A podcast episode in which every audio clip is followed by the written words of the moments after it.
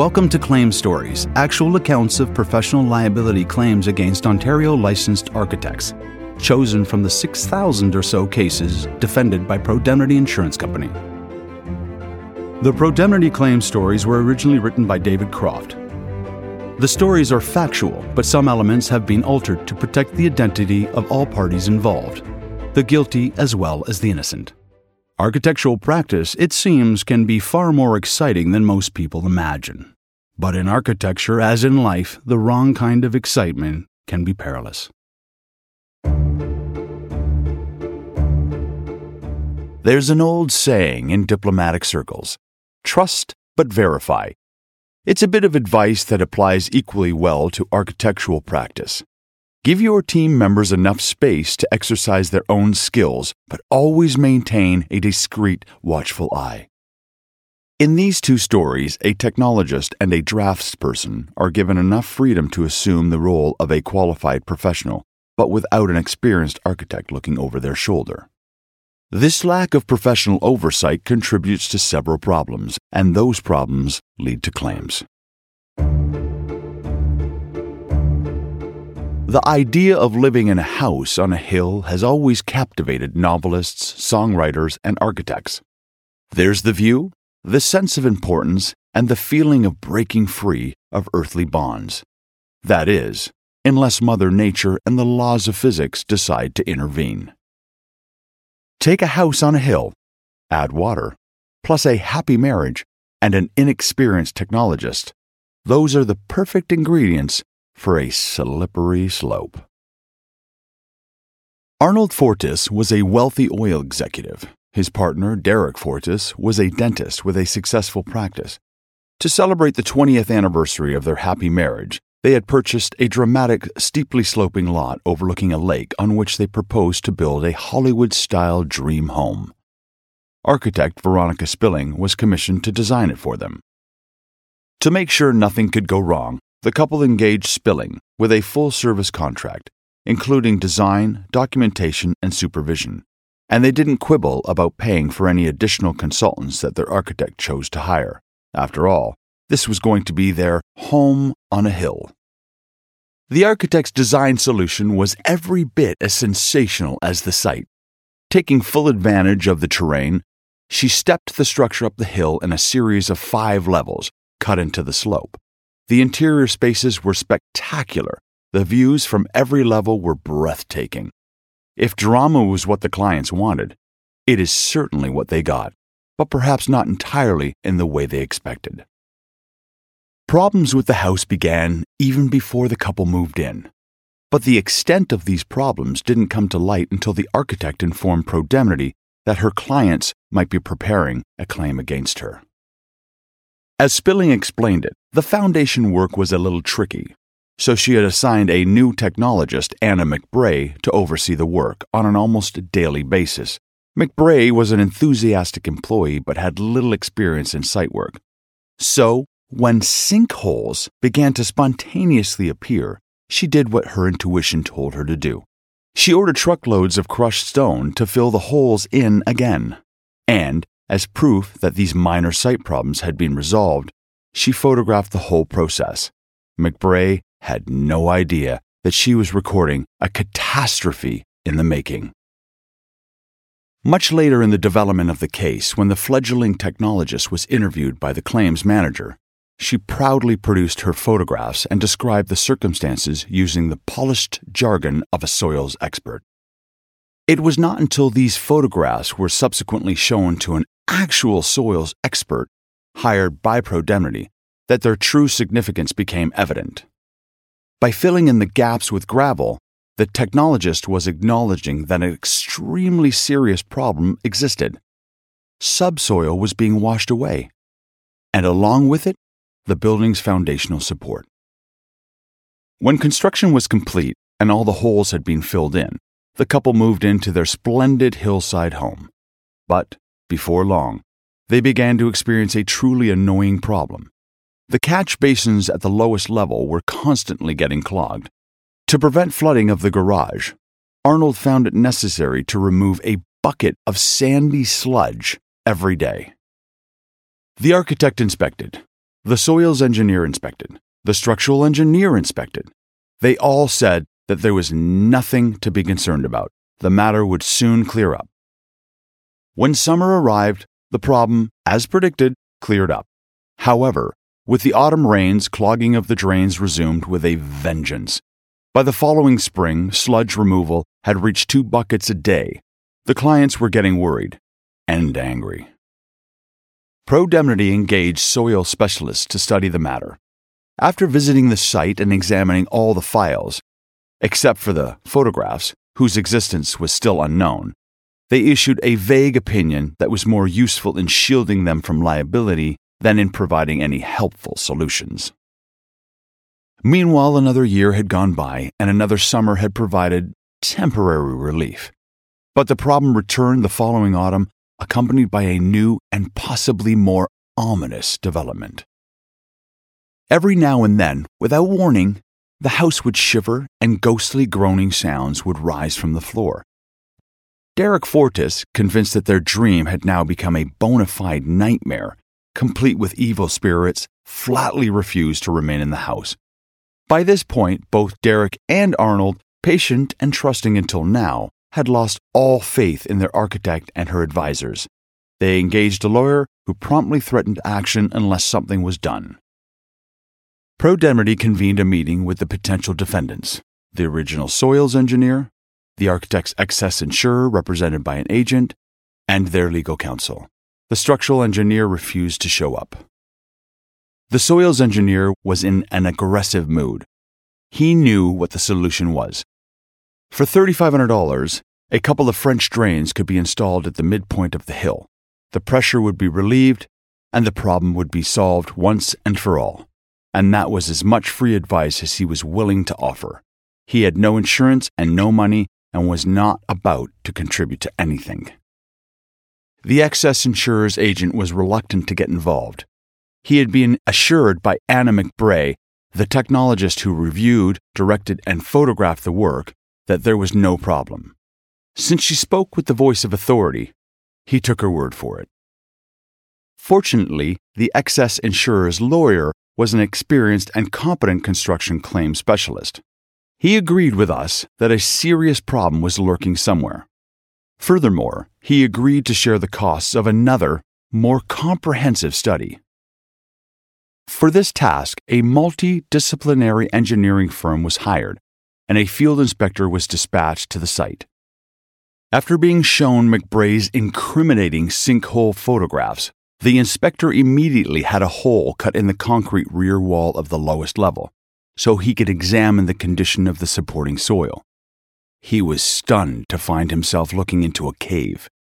Where there should have been soil supporting the concrete floor of the second level, there was empty space. The soil had simply washed away. Entering the cave with a flashlight, a notebook, and considerable trepidation, the inspector looked upward to the next highest level, the third floor, where he observed yet another cave. Above this cave, he could see a grade beam intended to support the floor above it, but the beam, having no grade to rest on for most of its length, was sagging dangerously. This was enough. Realizing that he was in imminent personal danger, he got out as fast as he could and called Pro-Demnity. We acted right away to have the house vacated, condemned, and notices posted, pending remedial work, which, it was apparent, would have to be heroic. The unhappy owners were reluctant to abandon their house completely but had no choice. It was apparent that the structure could implode at any moment. Once the floors caved in, the walls and the roof would soon follow. The situation was extremely delicate and perilous. If the undermining could not be stopped, the total loss of a $2 million residence would certainly ensue. Finding a soil specialist willing to take on the remedial work proved to be an extremely difficult task. But eventually, a geotechnical engineering firm was found. A soil slope analysis was made, and a plan was devised. It involved inserting perforated pipes at intervals down the slope and pumping weak concrete under pressure until all the caves were filled. Then, a series of dry wells and a soil drainage network could be installed to keep the water table below the unstable material. It would cost a million dollars, at least. Added to this were the costs of making good all the damage to the interior and 12 months' worth of hotel bills. The project had already eaten deeply into the couple's savings, and these new expenses would be ruinous.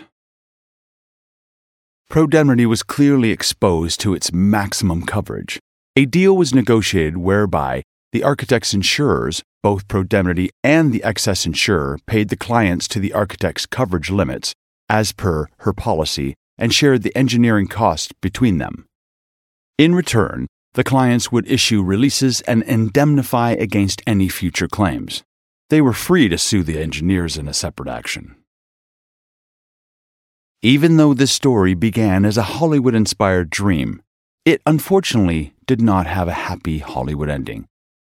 The Fortises' marriage, which had survived 20 years, didn't hold up under the strain and ended in divorce. But for the rest of us, there are lessons to be learned.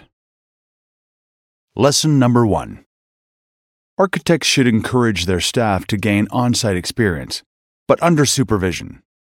It's a wise idea to have both a performance management program and a project management system in place so that mentoring as well as development and progress reports can be made on a regular basis.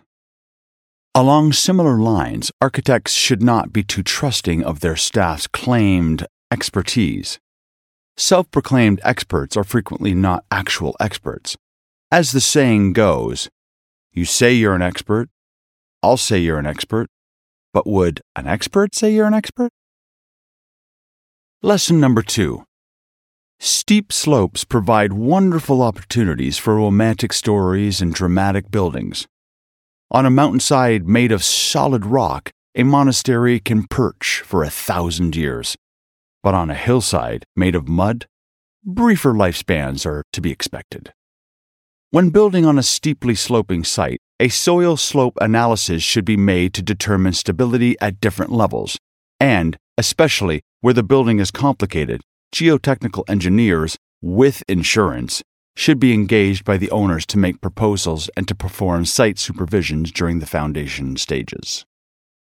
Lesson number three It's often a wise decision as your firm grows to increase your insurance coverage limits.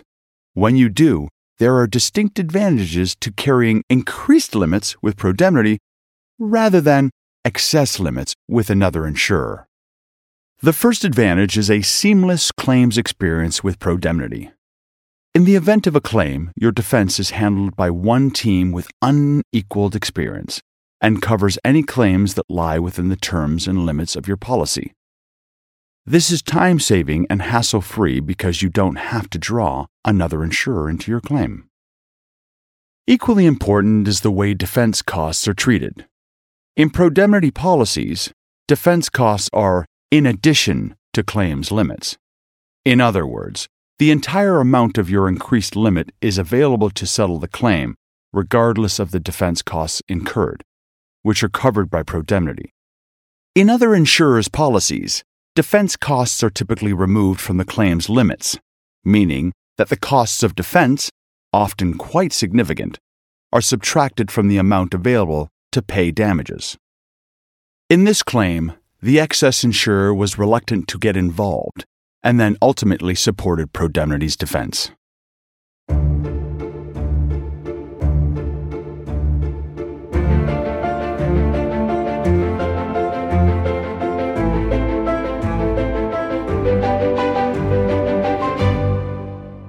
In a small town, rules and regulations can sometimes get overlooked, in the belief that community well being is more important than red tape.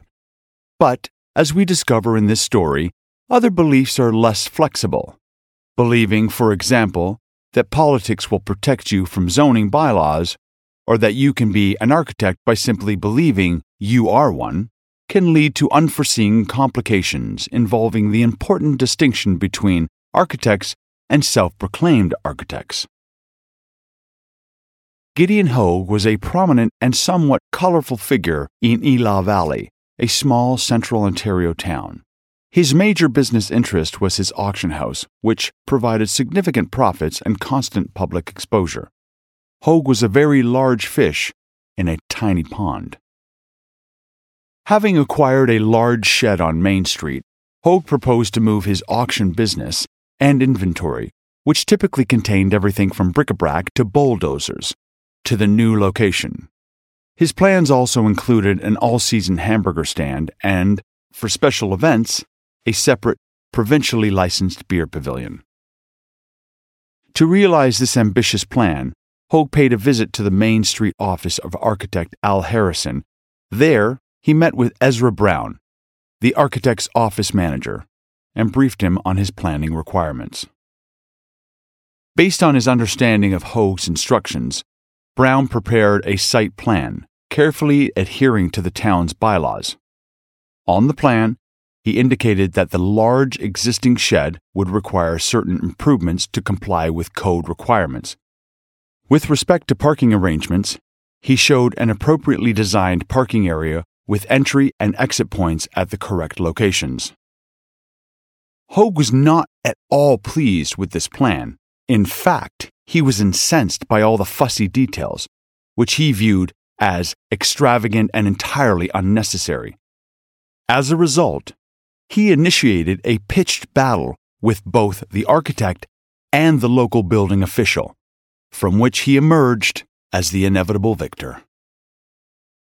The auction house opened and began full operation. People happily parked in a patch of mud with no driveways, curbs, or drainage. The shed was largely unaltered, and guests seemed content to line up in front of portable toilets. No notices to comply were ever issued by the town.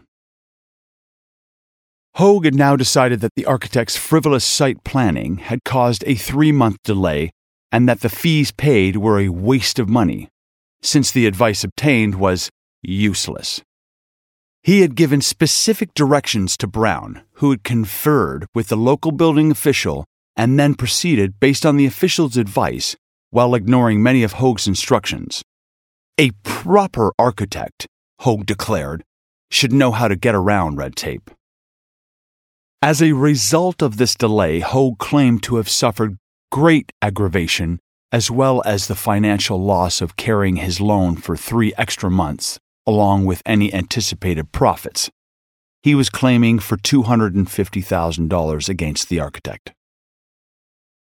The architect, Al Harrison, had a very straightforward defense. He had personally discussed the site plan with the building official and had instructed Brown to follow the official's advice, which was, not surprisingly, to adhere to the local bylaw site requirements. Toilets and other building matters were only shown diagrammatically but conformed to provincial code. Harrison didn't consider, but might have suspected, that the regulations would be tossed out the window by the town in order to please a prominent local businessman. On the face of it, Hoag had an extremely weak case. But upon investigation, Pro-Demnity uncovered facts that complicated matters significantly. The architect had offices in two adjacent towns. The Ela Valley office was not the one he worked in, although he visited frequently. This office was managed by Ezra Brown.